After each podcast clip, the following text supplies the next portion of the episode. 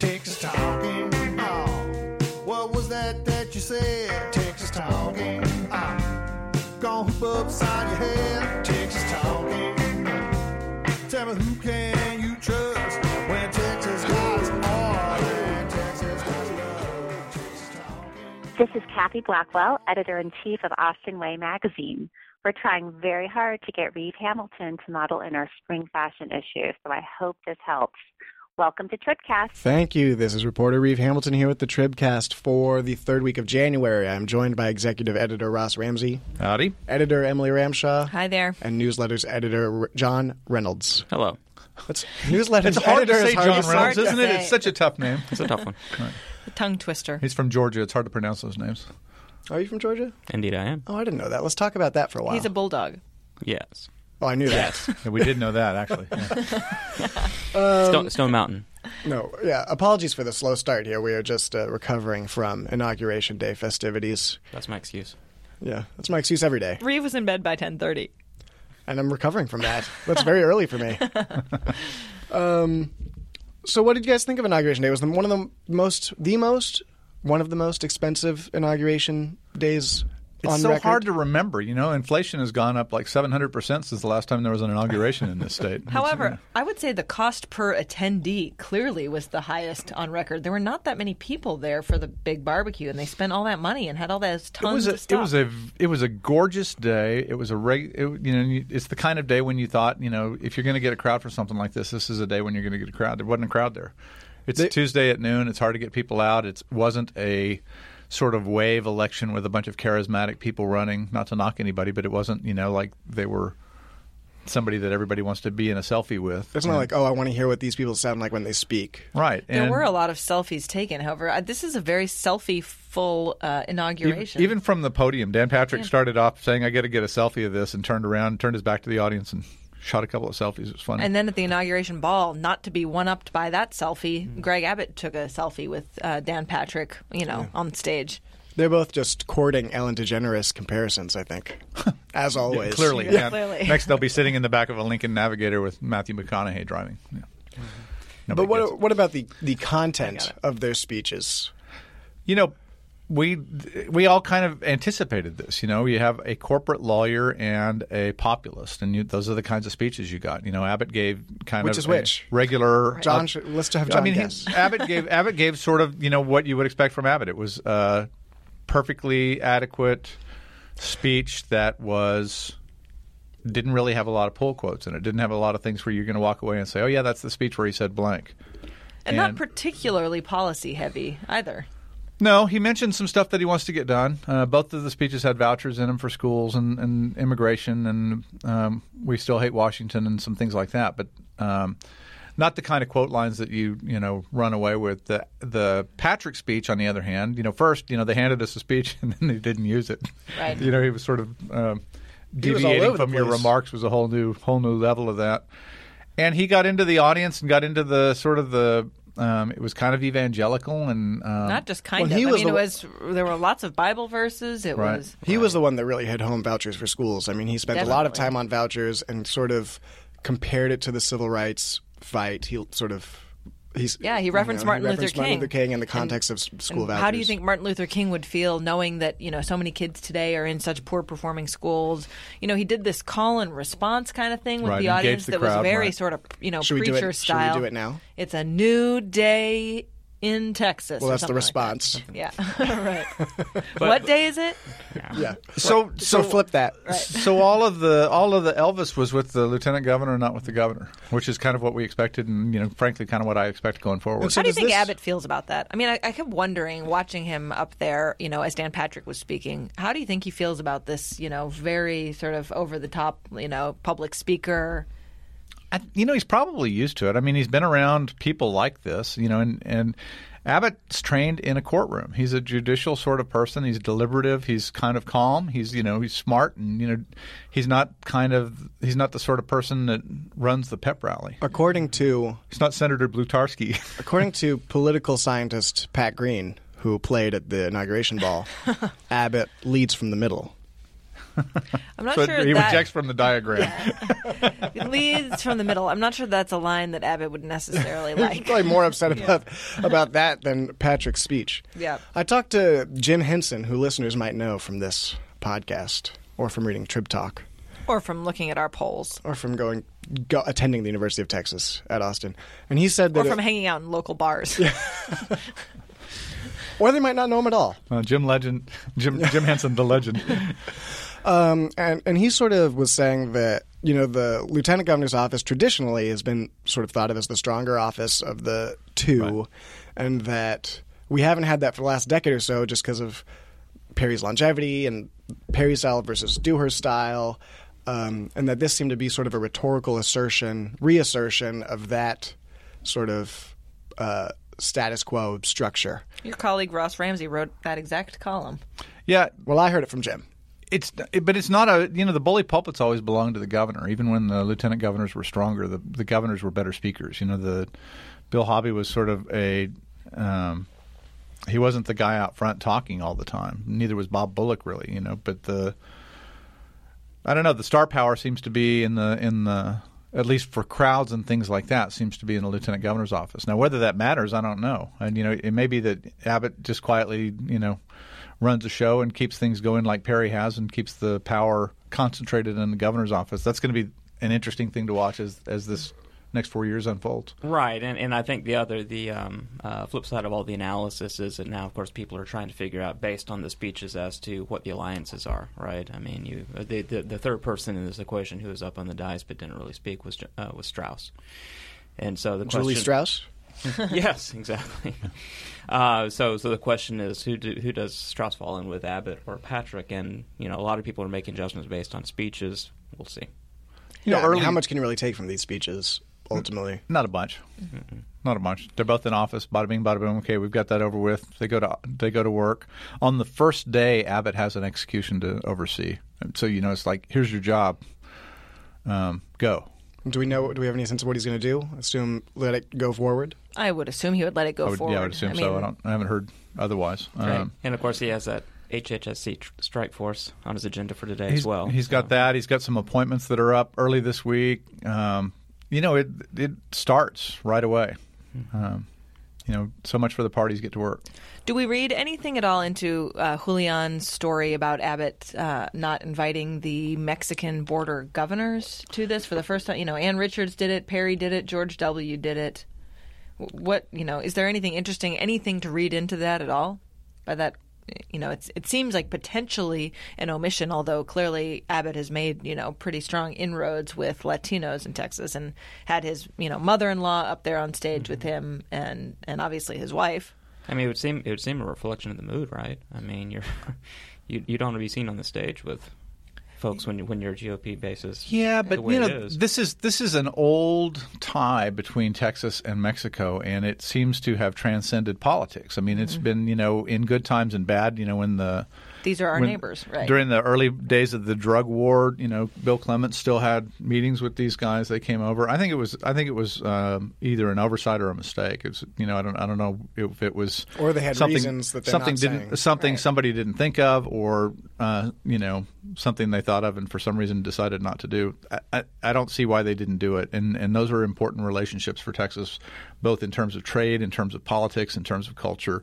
And you know it's it's not a horrible mistake, but it, I think it was a goof. But when you talk to politicians, I mean, for people that are not in politics, I think it can be surprising how much those seemingly meaningless things do matter to uh, elected officials. Did you get invited to the thing? Did you Right, get to they're all- speak? in what they're all- order? It's all Yeah. Downton Abbey. It's all personal slides. Well, and, you know. I mean, like you know, Perry would rec- recognized all those border governors, you know, from the stage. I mean, you Right. know, it wasn't like he, they were just invited; they were called out. Knew him by name. Right, exactly. I'm, yeah, it just seemed like an interesting omission, and I'm. Uh, There's a there's an important trade group called you know the Border Governors Conference that um, involves you know Texas and all you know all the border governors from both sides and you know that'll play into this. Uh, Obama is talking about rewriting NAFTA. Um, oddly, with a lot of Republican support and a lot of Democratic pushback, but. Um, you know these trade agreements are all up in the air again. You know, I think these relationships are going to be important. Well, before we move on from Inauguration Day, I think John Reynolds did have a little uh, fun fact about it for us. Which one? about the firing, squ- the Uh, well, salute, This is, this is- Firing the firing squad. On the first day. Right. and, and, I, and I believe that's circular. That's yes. a preview of the execution. I think. Right. Uh, well, actually, this is not my fun fact. This was this is your fun fact. Uh, but we actually, it tells you how bored we get up here. We we, we looked up the protocols on uh, on 21 gun salutes versus 19 gun, 19 gun salutes. Because there were many, many cannon blasts at the inauguration yesterday. There were many people flinching yesterday on the ground. Says, "Will it ever end?" But it was 19 guns. uh, but there is protocol on this. Uh, you know, you hear you hear a lot about the 20, 21 gun salute, but apparently that is because it's a Green that- Day song. Something like that, yes. But it's reserved only for the president, according to uh, well reputable sources. Uh, and your reputable ones. I think Wikipedia was in there somewhere. So This president gets 21, but how many do you get when you're dead?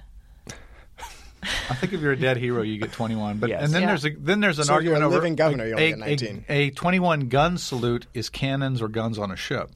If you're at a funeral or something, it's rifles. yes, Oh. and you do. So there's all kinds of I, I think you do. I'm seven glad shots at this. a time too. Uh, but 19 guns are reserved for the vice president. They're reserved for cabinet officers, state, uh, go- governors of states, et cetera, et cetera, et cetera. So you really got to you really got to move up to get those last two or die. I think I'm still on no guns. I don't know. You'll get there. Journalists, Yeah. journalists don't get journalists don't get guns unless they're pointed at them. You're at gonna at say. least three guns, Ross. Don't sell yourself short. uh, well, well, we said hello to those new folks. We also said goodbye this past week to Rick Perry. Uh, he gave his last address to the State House. I'm not sure we said goodbye as so much as have fun in Iowa. We said goodbye to Governor Rick Perry. I should Oh. correct myself. I don't know. You get to be a governor forever. I keep wondering if he's going to change his Twitter handle, but I think it can stay as Governor Perry, can it? If he wants it to. And you might have a lifetime member card for Sandy's frozen custard now too. Yes, definitely. Well, you could also. I mean, you could change your Twitter handle to Governor Emily if you want. You know, it's a free. oh, good idea. The internet's wild. But he's, you know, he gave his farewell address here in Texas uh, that, you know, sounded a lot like uh, here are all the good things that I could possibly run a presidential campaign on. Right. Then his last official act as Texas governor was giving a speech in San Diego. And this weekend he's spending three or four days in Iowa, at, you know, three or four different events. Our uh, D.C. Bureau Chief, Abby Livingston, is out there with him and with Cruz, who's also going to be out there. So it's, um, you know, he's he's on the road again. Yeah, he's you know Same Texans, as it ever was. Texans in high corn. You know he's he's doing what he was doing um, four years ago. This time this time with study.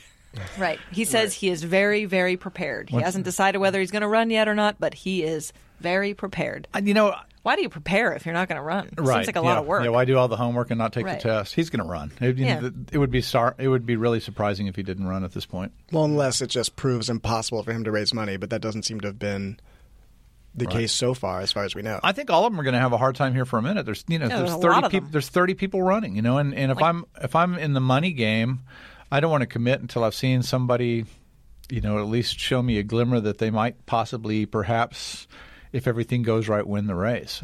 And I, I think that's going to take a little while.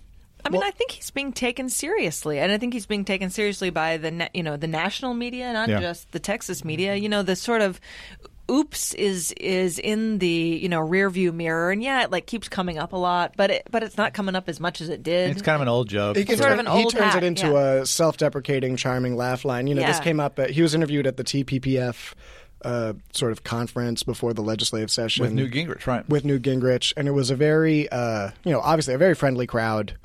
Um, but He said, oh, I forget who the guy was. I things forget who the guy as was that was, was interviewing them. But he asked like, "What were the three things you would do as president?" And instantly, Perry said, first he asked Gingrich, but Perry jumped in like, "Are you just yeah, messing me. with me?" Yeah. Like, come on. Well, you were there, Emily, when he when he did the oops thing that night. He walked into the press room, didn't he, and said, "I just stepped in it."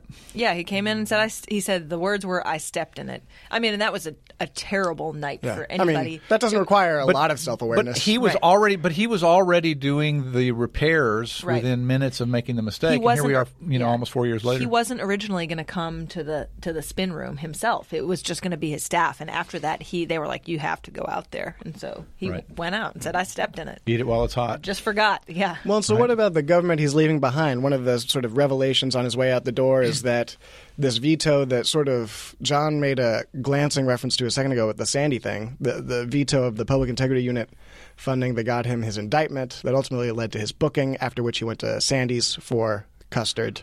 Well, if you give a mouse a cookie, exactly. It sounds like uh, that's had sort of a ripple effect.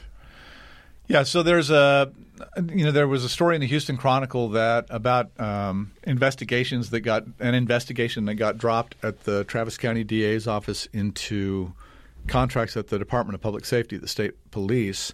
When Perry made the veto, they didn't have the funds to proceed with everything they were working on. I talked to Gregg Cox, who's the head of the Public Information Unit at the DA's office, and he said, Integrity you know, unit. integrity unit, sorry, and and he said, you know, look, we got our funding cut. If he was head, the head had- of the public information unit, he'd be calling back more. I hope. Right.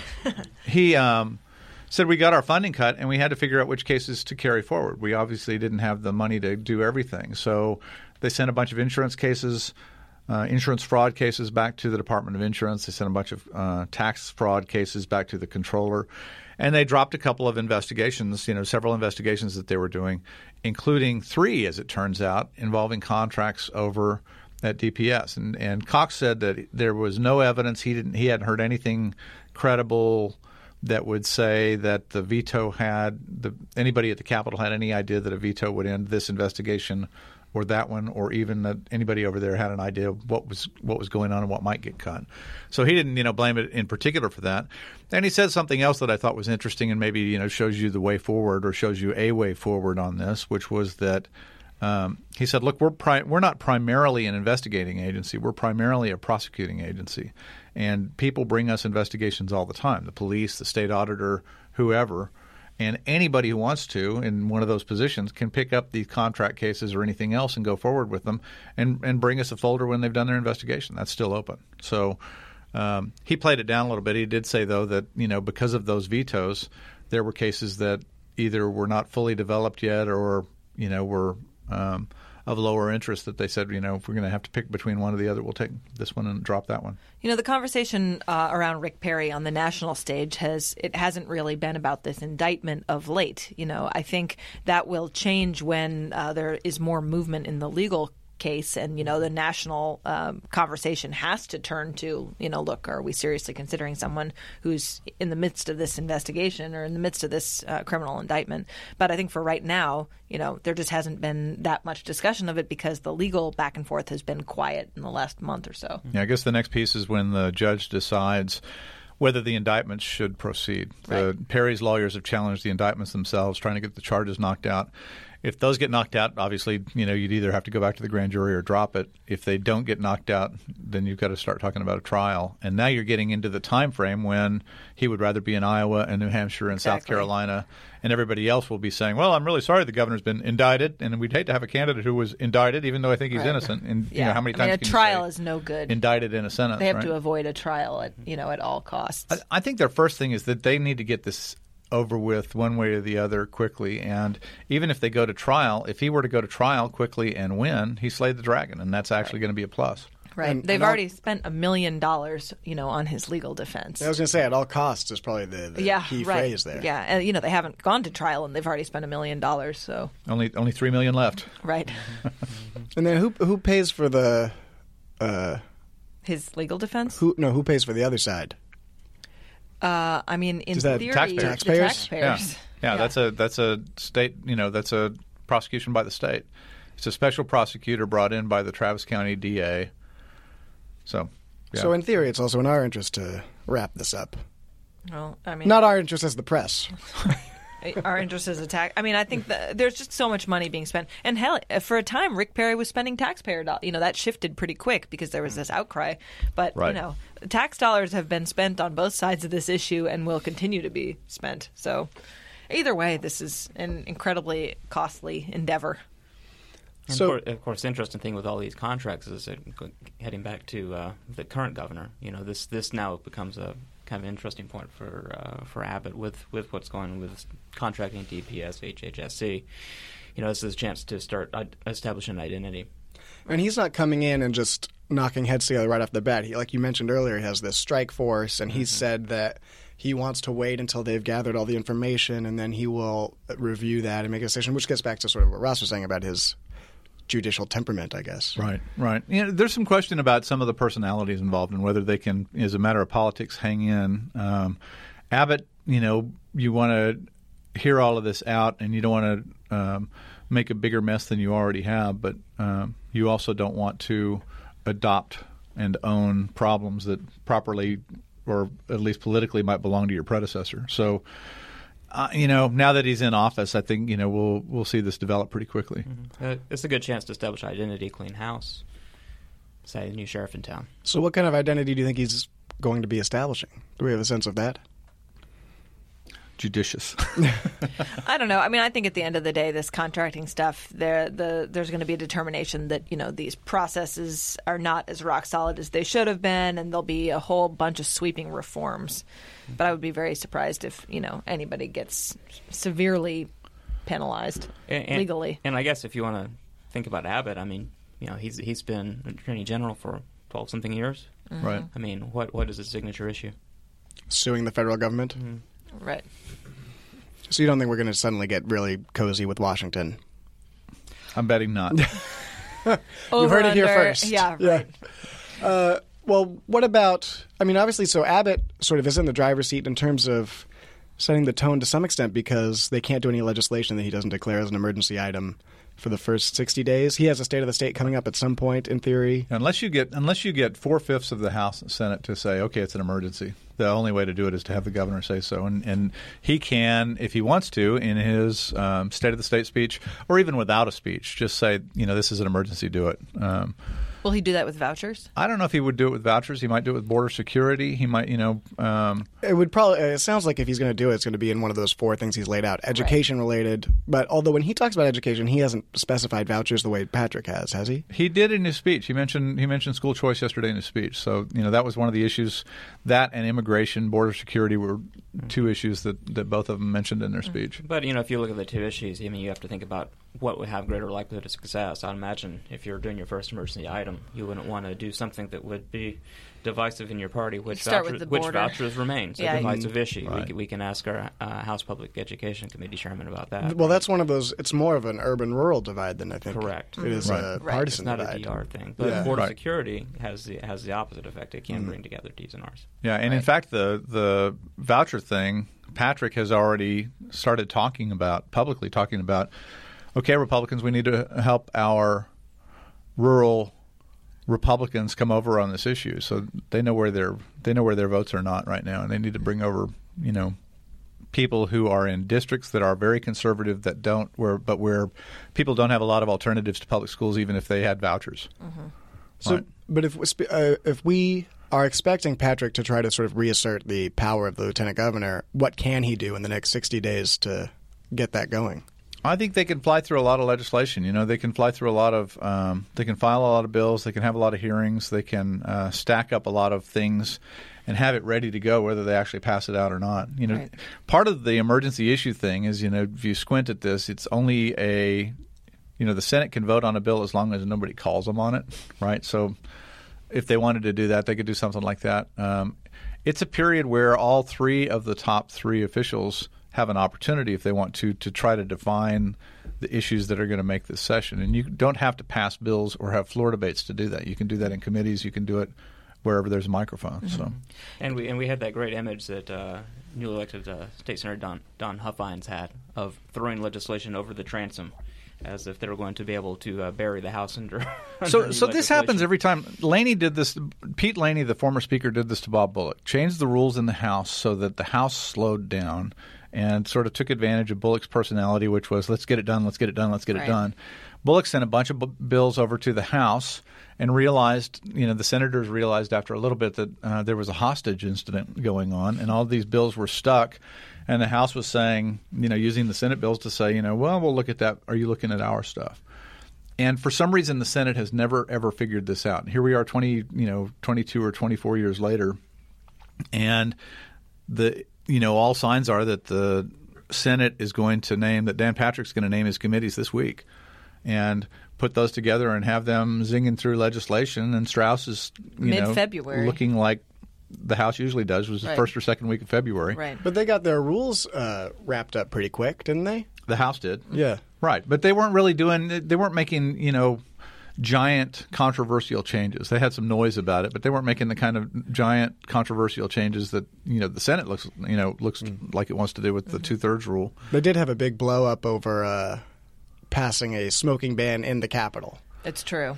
Yeah, who knew you could still smoke in the Capitol? I didn't realize you could still smoke in individual offices. Yeah, um, I thought that well, stopped with Chris uh, Harris. some but- some of the some of the Democrats really want to protect the right to smoke inside the Capitol. There's some and, smokers and down there. Republicans Yeah, there are, trying to get rid of it. few. Basically, I know, strange. Um, so yeah, nothing major. In other words, right, exactly. But yes, but the real stopper here on the House side is committee assignments, and uh, we we know that this week that uh, members filled out their little index cards asking which committees they they, uh, they would prefer to be on, and so it, it is now up to the speaker to do traffic control, in which he uh, takes a look at all the names in front of him. He uh, takes into consideration The 19 people who voted against him. Yes. and he's going to do the he's going to do the big seating chart on committees, and uh, it could take anywhere uh, two three weeks, and uh, until then the House really can't do much anything other than lots and lots of congratulatory resolutions. yeah. The next big move to watch is the state of the state and see if Abbott's going to set an agenda. Well, speaking of committees, there's this uh, interesting council that is in the news. oh, that was a nice transition, Emily. Uh, yeah, I know, and I'm also trying to make Ross's phone stop ringing. It's a complicated. I, that was I was multitasking. Now I'm not Very doing it very impressive. well. Um, so She threw it 25 feet. Yeah, right, exactly. Uh, so Patrick has established this basically this citizen commission of people he wants to advise him on a whole range of policy issues. You know, the budget, transportation, energy, uh, and what's fascinating about this citizens panel is that for this, you know, Tea Party favorite guy who's sort of seen as the outsider rebel, you know, these are really all very um, sort of traditional uh, establishment business folks in Texas. Um, and a lot of them have, you know, pretty serious business before the state. A lot of these people, their companies have contracts with the state. Uh, a lot of these folks spend, you know, millions of dollars combined lobbying the legislature on behalf of their companies. So but now, now they'll finally get a chance to have their voices heard. well, and he he was quoted. Patrick was quoted basically saying that he didn't think bu- these business interests had uh, you know enough opportunity to contribute to the dialogue. You know, And these are people like uh, like Gene Powell, who was the chairman of the University of Texas Board of Regents. Brint Ryan. Uh, I mean, it's you know, we have a big we have a list on our website. Morgan Smith and some of the members of our news apps team did an analysis of the lobbying spending by the folks on this panel, by the companies of the folks on this panel. It's it. You know, everybody has a group of people that they listen to, and everybody in politics who takes campaign contributions. There's a list of people that we all kind of look at who their big donors are and assume, make the assumption that their calls get through. This was different. This is kind of a laying on of hands. This was Patrick saying, you know, these are the people that I am listening to, My disciples. and and you should, you know, I'm going to point to them, and you know, if if you're talking to one of these people or one of these people wants something, you know, I, it just it just looks like the people that you have to go through to get to the king here, and it doesn't. I don't know. It's kind of weird. So, but could you just argue that it's more transparent than the way it's been done in the past? You could argue that, and you Potentially, could, you, you could say that you know everybody has a kitchen cabinet, and the difference here is that he has named his kitchen cabinet. Um, you know, the exclusion is important here. You know, if you're one of the names that's not on the list, then you're one of the names that's not on the list. Yeah, I felt that pretty Yeah, pretty could- strongly. I know you were pretty despondent that day. Um, but but I mean, inside the Capitol, this is a very you know particular kind of message. It's the, the, you know these are my people. Who would be on your list if you were putting a list I, together? I wouldn't say. Not you. And so, but I, so if these are the people that have sort of had an in already, do we really expect this committee to to change things, or Well, will it that's sort of be business as usual? It seems like these folks have already had, you know, wielded a, a great deal of in, influence in the Capitol. So maybe it is just sort of publicly laying it out there. But it does sort of formalize what I think everybody sort of thought, which was that these people had, you know, a seat at the table. Right. Um, so the next question is, where's that table, and what are they doing? Do they put out a? Do they put out any kind of policy papers? Is it a formalized process? No, if it's a I mean, formalized Patrick said- process, is it a thing that where the rest of us get to see what they're talking about? No, in fact, Patrick said that their recommendations would be private, would not be made public. So it'll work just like the Texas Senate, which meets mostly in the Betty King room privately, and then comes out and tells us what they decided. Right. The secret society over there. Yeah. Well, it's sort of like this Tribcast. I mean, you should hear the conversations we have when we're not recording, right? It's shocking. I'm not at liberty to say. Well, uh, if people have questions or comments about what those conversations sound like, uh, they can email tribcast at texastribune.org. We'd like to thank Shiny Ribs for doing our music. And on behalf of Emily Ross, John, and our producer Todd, who got us through this week without any technical errors, We think. this is Reeve. Thanks for listening.